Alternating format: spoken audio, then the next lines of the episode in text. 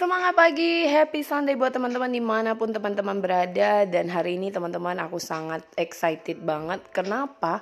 Karena hari ini adalah uh, acara yang saya tunggu-tunggu setelah pandemik ini Akhirnya mengadakan onsite lagi di saat pulang ke kampung halaman Membuka kelas onsite pengembangan diri.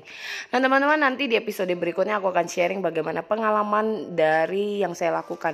Namun di episode ini aku akan membahas yaitu memulai dulu Jangan tunggu Anda harus sukses, Anda harus berhasil, Anda harus sempurna baru memulai.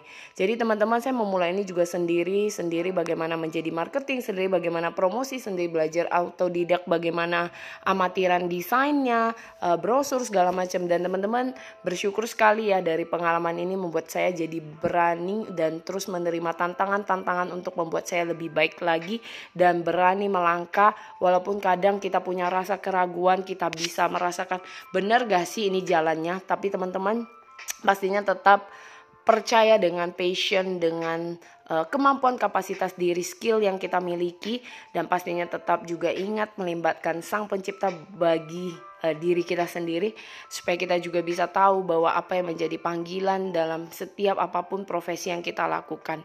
Dan saya mau berbagi nanti di episode berikutnya bagaimana uh, pengalaman saya dengan acara yang saya adakan setelah sekian lama ya 6 bulan sampai 7 bulan ini dan nantikan di episode berikutnya semoga ini bermanfaat buat teman-teman. Ingatlah memulai dulu bukan tunggu hebat, bukan tunggu se uh, sempurna, bukan tunggu perfect, tapi mulailah dahulu.